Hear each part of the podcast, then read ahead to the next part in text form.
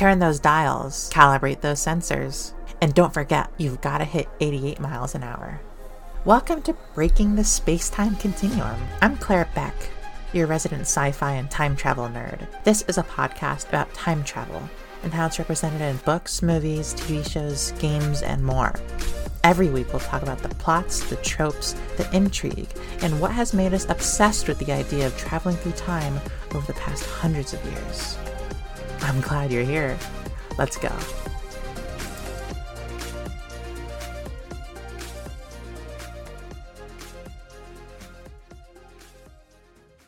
Hello, everyone, and welcome to the first episode of Breaking the Space Time Continuum. I'm your host, Claire Beck, your resident science fiction nerd, and I'm really excited to be here because I have chosen one of my favorite movies to talk about for this week's first episode. And it's a movie that no one really talks about that much, which baffles my mind because I feel like this movie deserves to be talked more and I feel like it deserves to be in the spotlight. And the movie I'm talking about is a small, low budget crime thriller plus family drama plus time travel drama and everything all wrapped up into one. And this movie is called Frequency. This movie is all about the butterfly effect. The butterfly effect, meaning one small change creating a massive ripple effect through the timeline that affects things that you never even expected it to affect. And this movie's method of time travel is so unique to me. I feel like I've never seen a movie tackle time travel in this specific way before. So, people don't time travel in this movie. Information travels through time. The inciting incident happens between our two main characters Frank Sullivan, who's a father, to his son, John Sullivan. Frank Sullivan's a firefighter. He's tough, he's manly, he wears a leather jacket, he wears sunglasses. He rides a motorcycle. In the past, his son's just a little boy, barely even old enough to learn how to ride a bicycle. That's in 1969. But jump 30 years in the future to 1999, and it feels like everything has changed. John Sullivan, the little boy, is 36 now. And he's a deadbeat. He's depressed. He's an alcoholic. He breaks up with his girlfriend. To be more specific, his girlfriend leaves him, and it's implied to be his fault and he works as a cop. How the time travel works in this movie is that John, in the present day, 1999, finds an old ham radio that used to belong to his father. And he sets it all up, he gets it all working again, he plugs it in, and then suddenly he hears the voice of his father. He's 30 years younger father coming out of this ham radio. Then the movie cuts, and then we see Frank Sullivan, the father, in 1969, listening in to his ham radio, and all of a sudden he hears this the voice of his son John Sullivan, but 30 years in the future. He's listening to his son speak from 1999. So this is the crux of the story. This is the main incident. We've got two main protagonists who are communicating with each other in real time, but they're each 30 years apart from one another. The main conflict of the movie is thus Frank, the father, is dead in the present day. In 1999, Frank is no longer alive.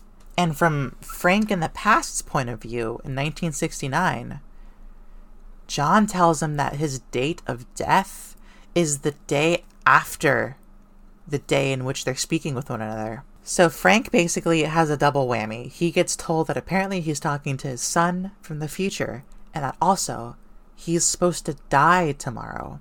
And John, the son, is pleading with him. He's he's trying to convince his father that he's telling the truth and that he's gonna die tomorrow in a horrible firefighting accident. He's gonna die trying to save someone from a burning building, and the building's gonna collapse on him. But if he does this one specific thing differently, he might live. The son is pleading with the father, saying, Please do this, please. You have to believe me. You have to live. I don't want to see you dying anymore. And the father doesn't believe him. The father is in disbelief. The father thinks he's talking to a crazy person that somehow knows his full name and the names of his family members and the name of his six year old child. And he angrily hangs up the ham radio call and storms away. The next day occurs. All of the events play out the way they're supposed to. Frank the dad finds himself in the same factory that his son warned him the fire would be in. And the reason Frank starts to believe that his future son might be telling the truth is that his future son told him the results of a past baseball game. So, future John tells past Frank these the details of an upcoming baseball game. Down down to the specific pitches and throws and, and how each point is earned.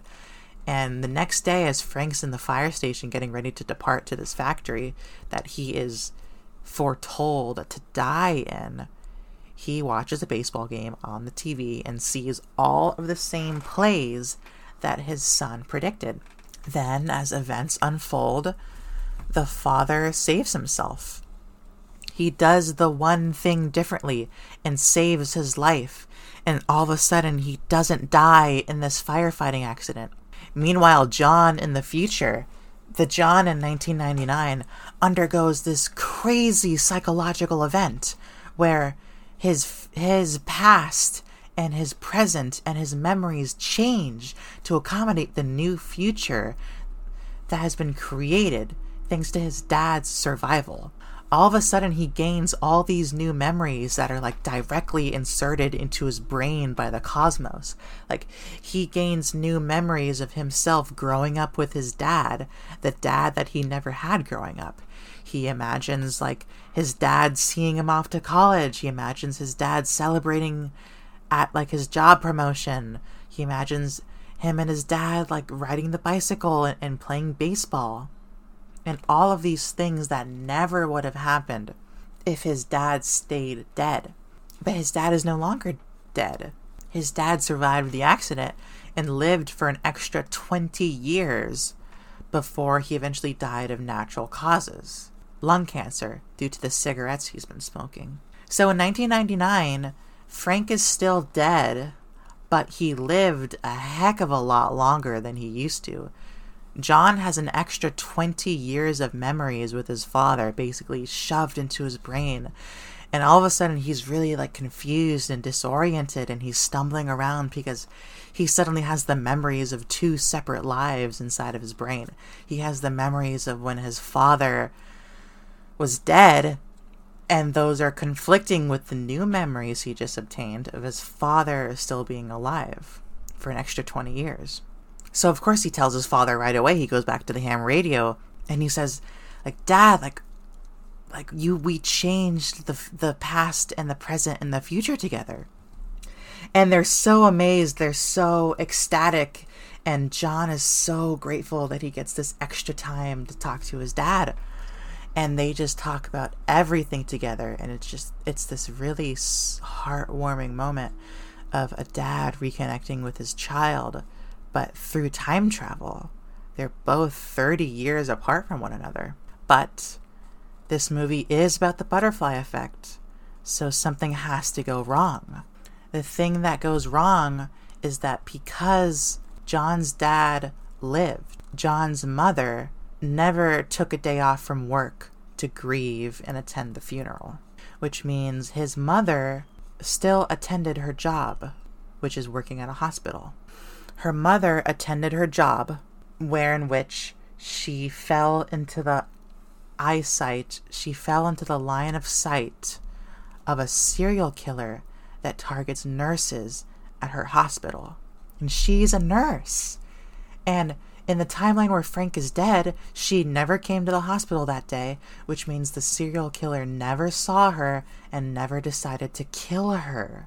But now, in the new 1999 that has been created, John's mom died at the hands of a serial killer who saw her enter the hospital and decided to make her his next target. Now, John's a cop. He's used to solving these kinds of cases.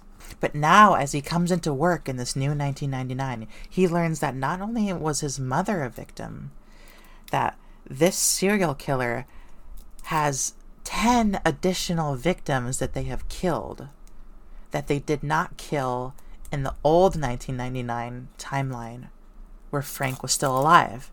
So, saving Frank's life inadvertently through the butterfly effect created a situation where a serial killer saw John's mom, killed John's mom, and then felt emboldened enough by that murder to commit 10 more. John is racked with not only grief but guilt. He feels as though he did this, that it's his fault that 10 people are dead because of this this this crazy butterfly effect.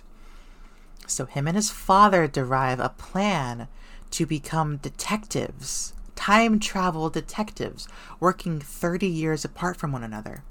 Since John's in the future, he has all of the police records of all of the victims that have been killed by the serial killer. Victims that are still alive in Frank's time in 1969, which means that Frank can use the information from these future police reports to figure out when, where, how these people are killed and try to prevent their deaths. So he does just that. He prevents one of the victims' death which is then reflected in the future by that victim's case report suddenly ceasing to exist. That case report doesn't exist anymore in the future because that person's still alive, thanks to the events of Frank's actions in the past that saved them. There's another crazy moment where Frank the dad obtains the fingerprints of the killer on an object. John wants to see that object in his time in the future so he can run an, an, advanced computer analysis and try to find the fingerprints. So he tells Frank to leave the object in the house in a well hidden place that no one will touch for 30 years.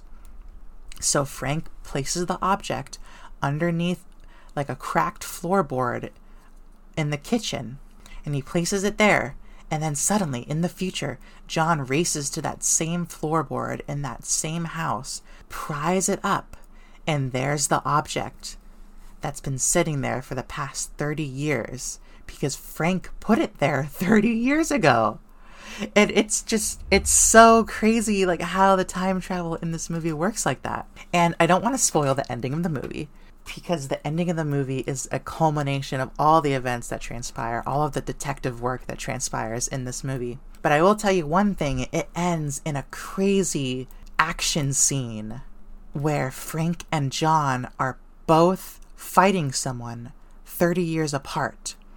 And Frank's actions in his fight suddenly affects the actions of John's fight 30 years ago because they're fighting in the same location, the house.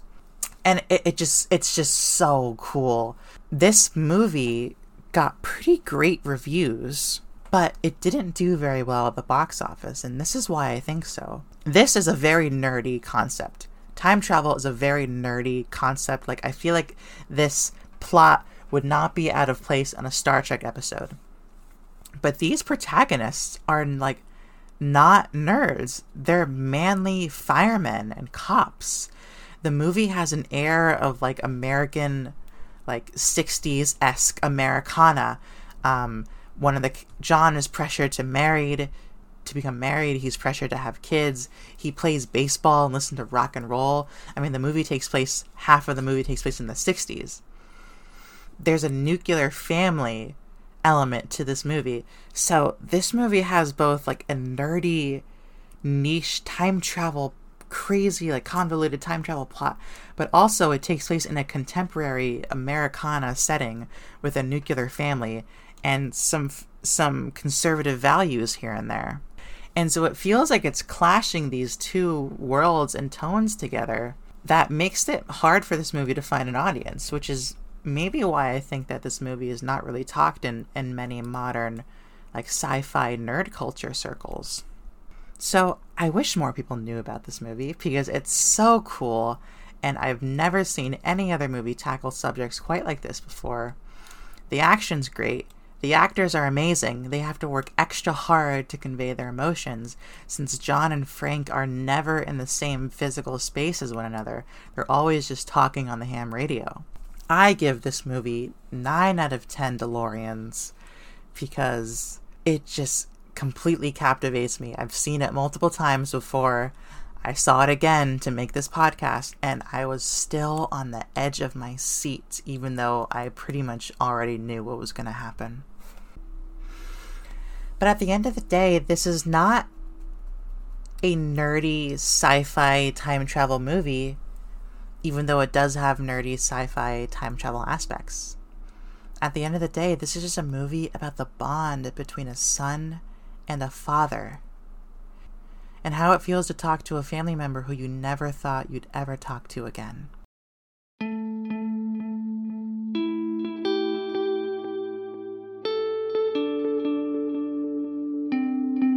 Thanks for joining us this week on Breaking the Space Time Continuum.